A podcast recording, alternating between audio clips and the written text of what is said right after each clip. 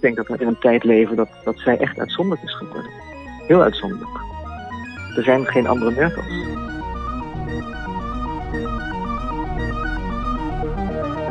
Dit is Radio Merkel.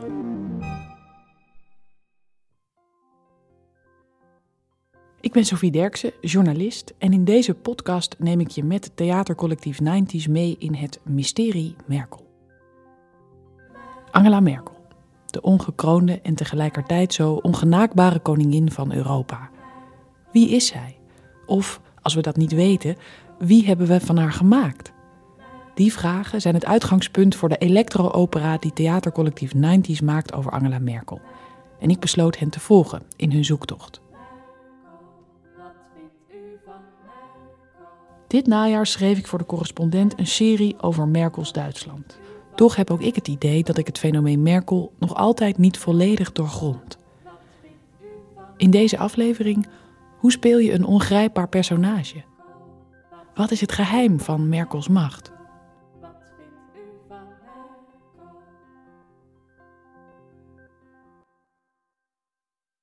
Uh, ik ben uh, Benjamin Moen. Uh, ik ben acteur en theatermaker en ik ga Angela Merkel spelen. In aflevering 1 hoorde je regisseur Floor Houwing ten Kate vertellen hoe ze haar theatercollectief ervan moest overtuigen dat Angela Merkel een eigen elektro-opera verdiende. Niemand weet wie zij is en zij is een ijskoningin. We moeten haar een podium geven, zij is te gek. Eerst was de gedachte dat een oudere, gerenommeerde actrice Merkel zou vertolken, maar uiteindelijk kwam ze uit bij Benjamin Moen. Man, net 30 en de trotse drager van een vlassig snorretje.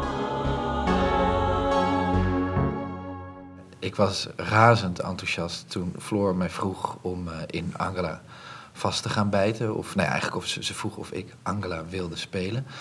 Want uh, voor mij symboliseerde zij ja, de koningin van Europa. Eigenlijk de, de laatste hoop die er nog was tussen al die grote mannetjes. Trump, Orbán, Erdogan, Modi. Al die gasten. Die mannen die zijn behoorlijk theatraal en nogal uitgesproken in de manier waarop ze dingen zeggen. Merkel is daarin het absolute tegenovergestelde. Die is helemaal niet zo uitgesproken en bijna anti-theatraal. En dat vond ik een te gekke uitdaging om daarmee te gaan kijken: oké, hoe kunnen we van die vrouw theater gaan maken? De laatste mens is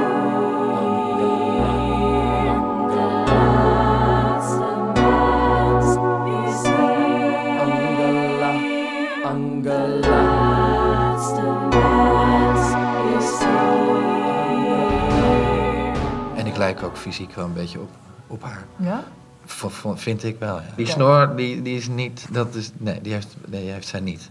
Maar we hebben wel volgens mij allebei een beetje hetzelfde buikje. En een beetje dezelfde, een beetje dezelfde postuur. Ja, voor de luisteraar moet ik even uitleggen. Benjamin heeft een sluike blonde haardos die in de verte misschien wel een beetje op die van Angela Merkel lijkt. Mijn moeder snapte het meteen toen, toen, toen ze hoorde dat ik Merkel ging spelen. En kun je uitleggen hoe benader jij die rol van Merkel? Uh, uh, hoe transformeer je als 30-jarige man tot de 64-jarige vrouwelijke bondskanselier van Duitsland? Ja, ik heb natuurlijk wel gewoon heel veel naar haar fysiek gekeken en naar de manier van lopen en de manier van spreken en wat ze met haar handen doet. En zij had best wel veel ongemak met haar lichaam. Dat lees je ook in al biografieën. En ze heeft op een bepaald moment die die, die ruit gevormd, die ze voor de, een beetje voor de buik houdt. En daar zit opeens een soort enorme stabiele kracht in. Het is een soort tank die opkomt. Er komt ook een enorme brok macht binnen. Dus ja, daar, daar ben ik wel naar op zoek, naar, die, naar, naar een soort enorme geaardheid. Ook Benjamin is aangestoken door regisseur Floor, gefascineerd geraakt door Merkel. Wat me heel erg in haar aanspreekt, is dat ze een pragmatist is. Uh, kan haar ook betichten van een visieloos mens te zijn. Maar ze geeft een, een, interview ergens waarin ze zegt: ja, iedere politieke keuze die ik maak, die is uiteindelijk 60, 40 qua procent van ik moet dat doen of ik moet dat doen. En ja, dat vond ik eigenlijk ook een geweldig, fantastisch, eerlijk antwoord. Van ja, ik, ik weet het vaak ook niet precies. Ik ga alles afwegen, iedere mogelijke optie. Daar doet ze dan ook vaak heel lang over. Uh, ze laat zich niet zo zomaar leiden door de emotie. Je zal er niet zomaar een valse belofte horen doen. En vervolgens maakt ze een wel overwogen keuze. Herzlich willkommen und einen schönen Abend, liebe Bundeskanzlerin, liebes Publikum. Hij vertelt over een interview dat Merkel gaf tijdens een soort Duitse libellendag. Op het podium vertelt Merkel hoe ze haar politieke beslissingen neemt. In de politiek moet je kiezen. Het is nooit 100% ja of nee, maar altijd een afweging tussen 60% voor de ene en 40% voor de andere kant. Ik laat alle mogelijkheden de revue passeren en dan pas maak ik mijn afweging, zegt Merkel hier. Ik zou haar nooit echt worden, maar ik vind het wel te gek om dichterbij te komen, om voor mezelf in mijn eigen leven ook weer mee te nemen van, ah ja, hoe, hoe kan ik af en toe handelen als Merkel? Merkels stijl van politiek bedrijven is vaak beschreven als die van een wetenschapper. Ze is immers natuurkundige, opgeleid in de DDR. Voor ze beslist, denkt ze de consequenties van ieder mogelijk scenario tot in den treuren uit. In Duitsland zijn ze dat van de weeromstuit Merkelen gaan noemen. Maar de laatste tijd noemen politicologen Merkel vooral een ambtenaar in chief, of sterker, een technocraat. En dat is niet bedoeld als compliment. Om Merkels politieke stijl en de kritiek daarop beter te begrijpen, spraken Benjamin en de andere theatermakers van 90s in aanloop naar hun voorstelling met allerlei Duitslandkenners. Een van hen is Hanko Jurgens van het Duitsland Instituut in Amsterdam. Hanko, laten we daar even beginnen. Snap jij als wetenschapper de behoefte om theater van Merkel te maken? Zie jij haar theatrale kwaliteiten? Ja, ik vind zelf dat ze een hele mooie kant heeft. Namelijk, ze is een uh, een zekere, ja, ze heeft een zekere rust en stilte over zich. Uh, een ongenaakbaarheid. Uh, maar ondertussen heeft ze de voelsprieten heel erg goed uitstaan. En weet ze eigenlijk bijzonder goed wat er in de wereld gebeurt. En dat maakt haar heel fascinerend. Wat er ook fascinerend maakt, vind ik, is dat ze. Uh, eigenlijk heel gedoseerd informatie naar buiten brengt. Ze weet ook heel goed dat ze niet altijd alles hoeft te zeggen. En dat vind ik eigenlijk heel uh, interessant. Echte politieke macht is onzichtbaar, zei Machiavelli. En niet voor niets wordt Merkels politieke strategie wel Machiavelli genoemd. Door te aarzelen houdt ze anderen aan het lijntje. En die tactiek werkte. In de ogen van velen maakte Merkel van Duitsland het land dat, zelfbewust maar bescheiden, de leiding in Europa nam. Lange tijd leek die strategie ook in Duitsland op te gaan. Moetie Merkel stelde in de hele wereld orde op zaken en legde de Duitsers intussen te slapen onder een deken van welvaart en politieke voorspelbaarheid. Maar onder die deken sluimerde het. Als uh, kanselier uh, komt ze over als een gewone vrouw die uh, ook in de huiskamer mensen aantrekt. Zij regelt het voor ons en ze regelt het goed, zeg maar. En die uitstraling heeft ze, en daar heeft ze ook tijdens verkiezingen erg van kunnen profiteren. Maar er is ook wel een andere kant. Uh, en dat is dat zij natuurlijk nu ook al sinds 2005 uh, eh, regeert. en vooral als het om de economie gaat, erg op de winkel gepast heeft. ik heb niet indruk dat veel Nederlanders dat weten, maar de kloof waar in Nederland altijd zo over gesproken wordt, is in mijn ogen in Nederland niet zo heel groot. Maar in Duitsland des te groter. Vermogen. Ja, dus zeg maar, het scheiding tussen arm en rijk is in Duitsland groot. Er zijn veel mensen met kleine pensioentjes die dan nog twee baantjes erbij hebben om uh, te overleven, zeg maar. En wat ook opvalt, de infrastructuur, de wegen, de stations. Als je met de trein naar Frankfurt gaat, dan kom je langs allemaal hele oude stations. Uh, dat is allemaal bij ons ja, veel beter uh, voor elkaar, omdat de overheid bij ons meer investeert en meer uitgeeft dan in Duitsland. Alles moet zeg maar precies pas zijn. En de, zuinige kant is Merkel zeker wel geweest. Die zuinigheid en de groeiende ongelijkheid leiden tot grote onvrede in Duitsland. Maar frustratie is er niet alleen over wat Merkel in de afgelopen jaren besloot, maar dus vooral ook over hoe ze dat deed. Merkel profileerde zich als iemand die niet aan ideologische vergezichten deed, maar zich vooral pragmatisch opstelde. Zo groeide ze uit tot een leider die boven de partijen leek te staan en haar handen vrij hield om in iedere situatie simpelweg de meest redelijke, verstandige koers te kiezen. Door het zo voor te stellen alsof er voor haar politieke keuze geen redelijk alternatief bestond, degradeerde ze wie anders dacht vrijwel onmiddellijk tot het kamp van de onredelijke. Technocratie plaveit de weg naar populisme, schreef Princeton-politicoloog Muller onlangs in een tamelijk vernietigend stuk over Merkel. Hij wijst erop dat de partij die in 2013 werd opgericht uit frustratie over Merkels beleid niet toevallig Alternative für Deutschland heet, de AFD. En juist met die partij wil Merkel absoluut niet praten. Hanko, hoe zie jij dat? Had Merkel meer toenadering moeten zoeken tot haar critici? Politicologen zeggen dus juist door niet in gesprek te gaan over je politieke keuzes, plaveit je de weg naar populisme. Het valt op dat de Duitse politiek inderdaad zeer afhoudend is uh, tegenover Pegida en de AFD enzovoort. En voor een deel soms met reden, want uh, het, uh, de rechts, rechterrand, zo wordt dat in Duitsland genoemd, is wel wat groter en sterker dan in Nederland bijvoorbeeld. En het rechtsextremisme is echt een probleem. Ook in Oost-Duitsland en ook binnen de AFD. En uh, het valt op dat de Duitse politiek dus inderdaad erg afwijzend is van alle kanten. Uh, waardoor het soms zo lijkt alsof de Duitse politiek ook een beetje op slot raakt en zo gebiologeerd bezig is met de opkomst van de AFD. Uh, terwijl volgens mij het uh, een partij is die het inderdaad goed doet, 10 tot misschien 20 procent. Maar de vraag is of de AFD ooit zoveel meer stemmen zal krijgen. En moet je dan zo bezig zijn met je voortdurend af te zetten tegen dat wat je dan niet uh, correct vindt of dat, dat wat je als bedreiging ervaart, dan kun je niet beter dan uh, proberen gewoon oplossingen te vinden voor de problemen van mensen die mensen in Oost-Duitsland ervaren. Over Pegida, de protestbeweging die onder andere in Dresden door de straten trok, zei Merkel bijvoorbeeld: Volgt u hen niet omdat zij haat en kou in hun harten hebben? Dat is een andere visie van politiek bedrijf zoals, dan zoals wij dat in Nederland uh, doen. Wij, Nederlandse politici proberen vooral begrip te hebben voor de kiezers van uh, de PVV bijvoorbeeld. En ja, dat is echt een Duitse uh, traditie.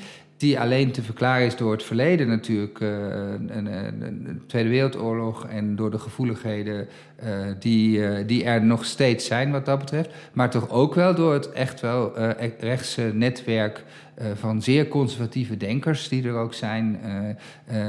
wat toch veel sterker is en wat ook kan teruggrijpen op een bepaald discours uit het verleden dan in Nederland.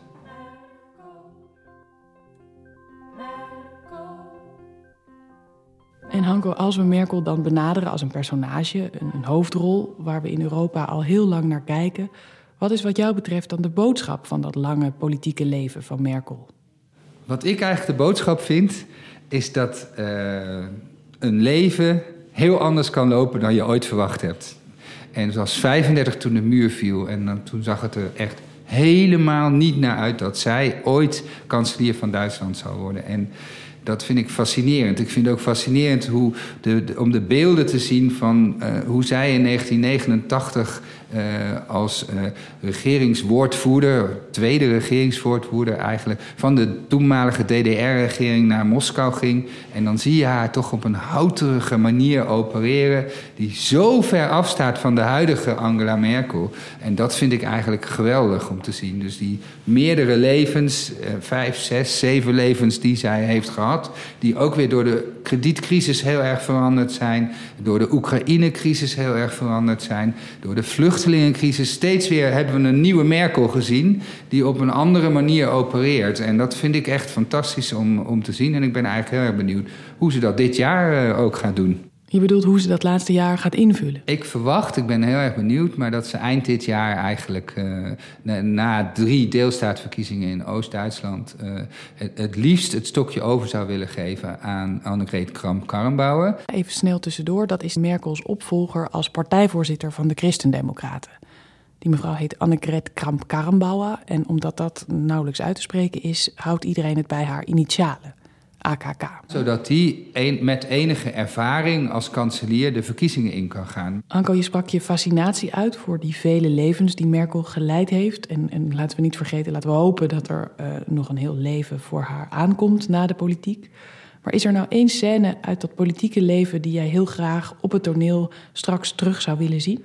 Ja, dat is toch die houterige scène dat ze uh, op weg is naar Moskou als uh, vertegenwoordiger uh, van Lothar de Maizière, de toenmalige premier van de DDR, om te gaan onderhandelen over het samengaan van de DDR en de Bondsrepubliek. En dat is zo'n eigenlijk verlegen vrouw die ja, gewoon haar best doet, maar absoluut niet in de gaten heeft dat er camera's zijn en hoe je met die camera's moet omgaan. En je ziet eigenlijk de DDR nog heel erg in haar terug op dat moment. Daar is ze weer. Merkel, de vrouw uit Oost-Duitsland die stilletjes en onderschat door iedereen bondskanselier werd. De bedeesde vrouw die zich achter haar pony verschool, maar intussen al haar mannelijke opponenten keihard op een zijspoor zette. Als jij Merkel in uh, muziek zou moeten vangen, welk, welk lied, welk stuk denk je dan aan, Ranko? Uh, ik denk toch dat uh, Canto Ostinato van Simeon ten Holt eigenlijk een hele goede, goed stuk is. Omdat daar natuurlijk die hele rustige opbouw is. En uh, eigenlijk ook het monotone, het minimal art. En dat past helemaal eigenlijk bij haar politieke optreden.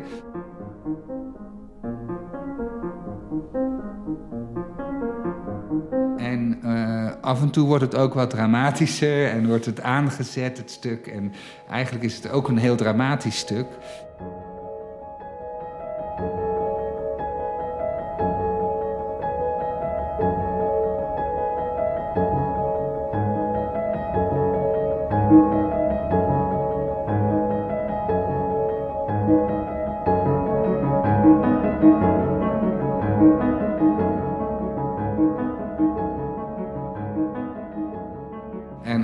Heel duidelijk uh, stevige inzet. Het, wordt soms harder en sterker. En dat zie je bij haar natuurlijk ook wel terug. Dat ze plotseling wel geëmotioneerd en gemotiveerd en geëngageerd is.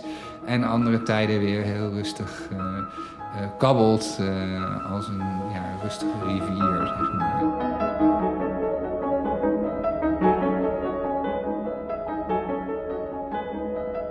Dus zij kan heel goed verschillende rollen spelen. En uh, dat heeft ze volgens mij al heel jong geleerd.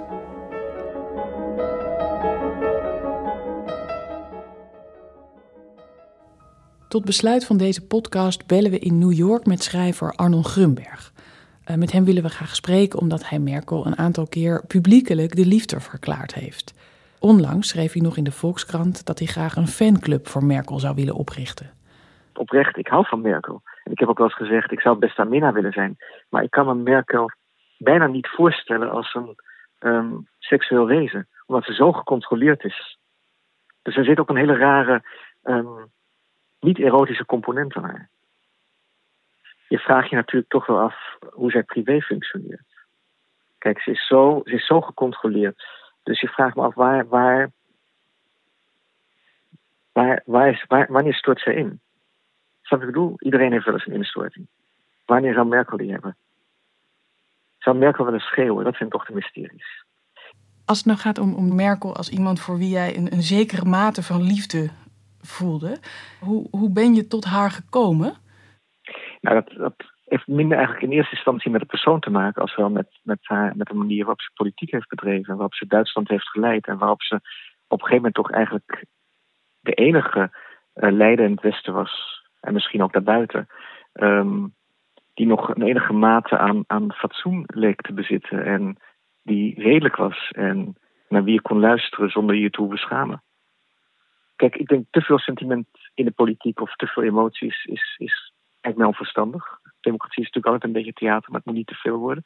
Je kan zeggen, ze heeft het zo, heeft zich zo afgesloten van wat um, emotie lijkt te zijn. En ze, doet, ze gaat zo niet mee in, in de gedachte dat een uh, politicus ook echt emoties moet genereren en zelf ook emoties moet tonen, dat dat het ook weer heel intrigerend maakt. Waarin schuilt voor jou het mysterie Merkel? Wat vraag jij je nog altijd af over haar? ik denk, er zit, misschien is ook het mysterie dat we ons niet kunnen voorstellen dat iemand als zij ook gewoon heel, dat ze ook bijna saai is.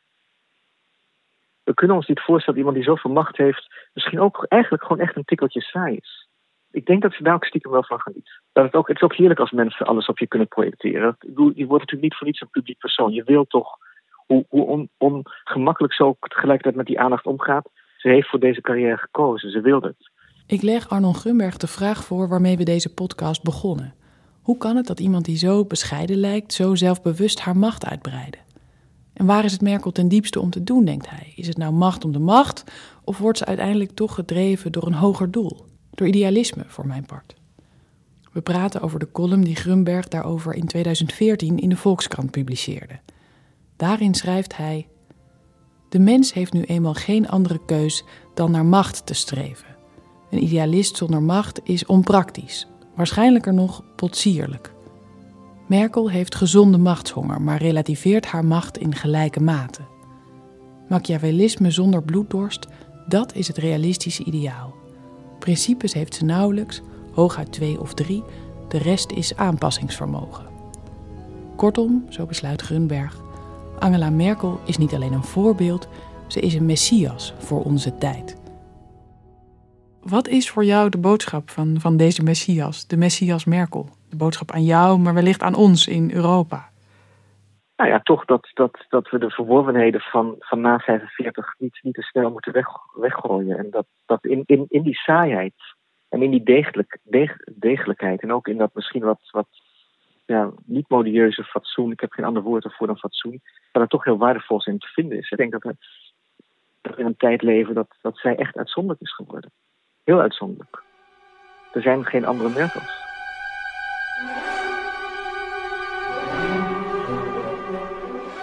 Ik hoop haar nog altijd te ontmoeten en te verleiden. Dat is wel mijn droom eigenlijk. Ik denk ook dat als je uh, Merkel wil verleiden, dat je dat, dat je dat misschien inderdaad via Wagner moet doen.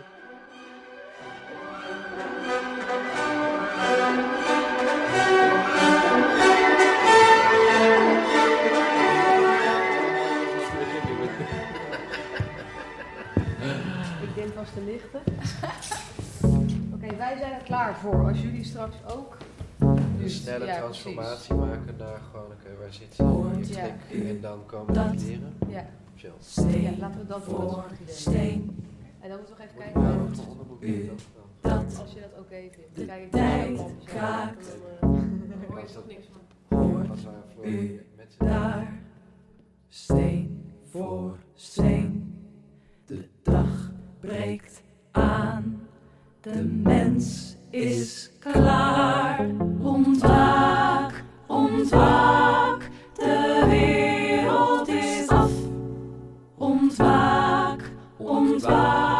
we nemen afscheid van het grote gebaar.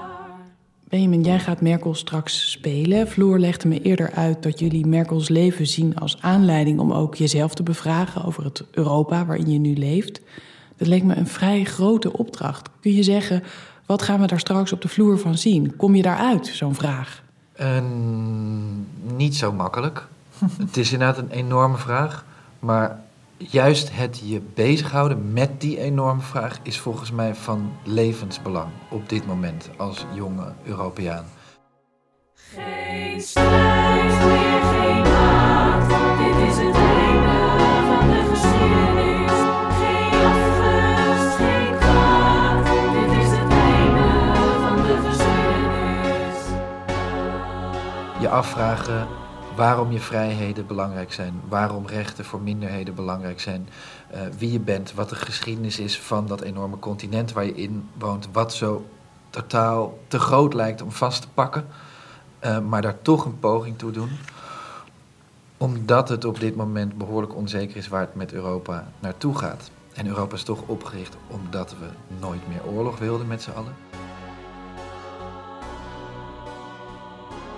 Maar kun je zeggen welke vragen ben je jezelf gaan stellen door je met Merkel bezig te houden? Voor mij persoonlijk zit dat in hoe verwoord ik uh, waarom ik mijn vrijheden belangrijk vind. Dat heeft zij altijd moeten doen, dat ze van achter de muur komt. Uh, dat was helemaal niet vanzelfsprekend dat ze vrij was. Voor mij is dat totaal vanzelfsprekend. Ik heb nooit hoeven nadenken over mijn vrijheden.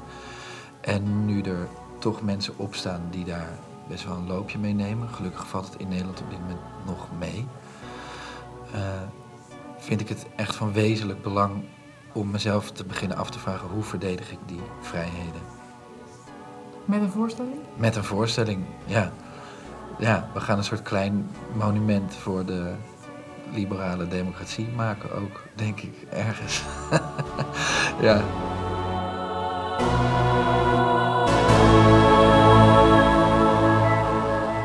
Ich wurde nicht als Kanzlerin geboren und auch nicht als Parteivorsitzende. Wahrlich nicht. Ich habe mir immer gewünscht und vorgenommen, meine staatspolitischen und parteipolitischen Ämter in Würde zu tragen und sie eines Tages auch in Würde zu verlassen. Binnenkort zal het Duitsland zonder Merkel zich aftekenen. Ik kan me er zelf nog weinig bij voorstellen. Het is alsof je al jaren een televisieserie volgt waaruit het hoofdpersonage ineens verdwijnt. Het was mir een grote Freude. Het was mir een Ehre. Herzlichen Dank. Ze was er altijd, ook als je eigenlijk niet wist naar wie je keek. Zeker is, niet langer zullen anderen hun hoop en vrees op Merkel kunnen projecteren. Ook zij zal zich straks terugtrekken. En misschien wel in de bergen. Ieder jaar houdt Merkel namelijk vakantie in Zuid-Tirol. En ieder jaar duiken daarvan vrijwel identieke vakantiefoto's op. Merkel zit met haar man in hetzelfde kaki bergtenu, ieder jaar in dezelfde kabelbaan. De aftiteling loopt al. Langzaam verdwijnt het liftje met Merkel in de mist. Dit was Radio Merkel, een co-productie van Orkater en 90s Productions in samenwerking met radiomakers De Smet.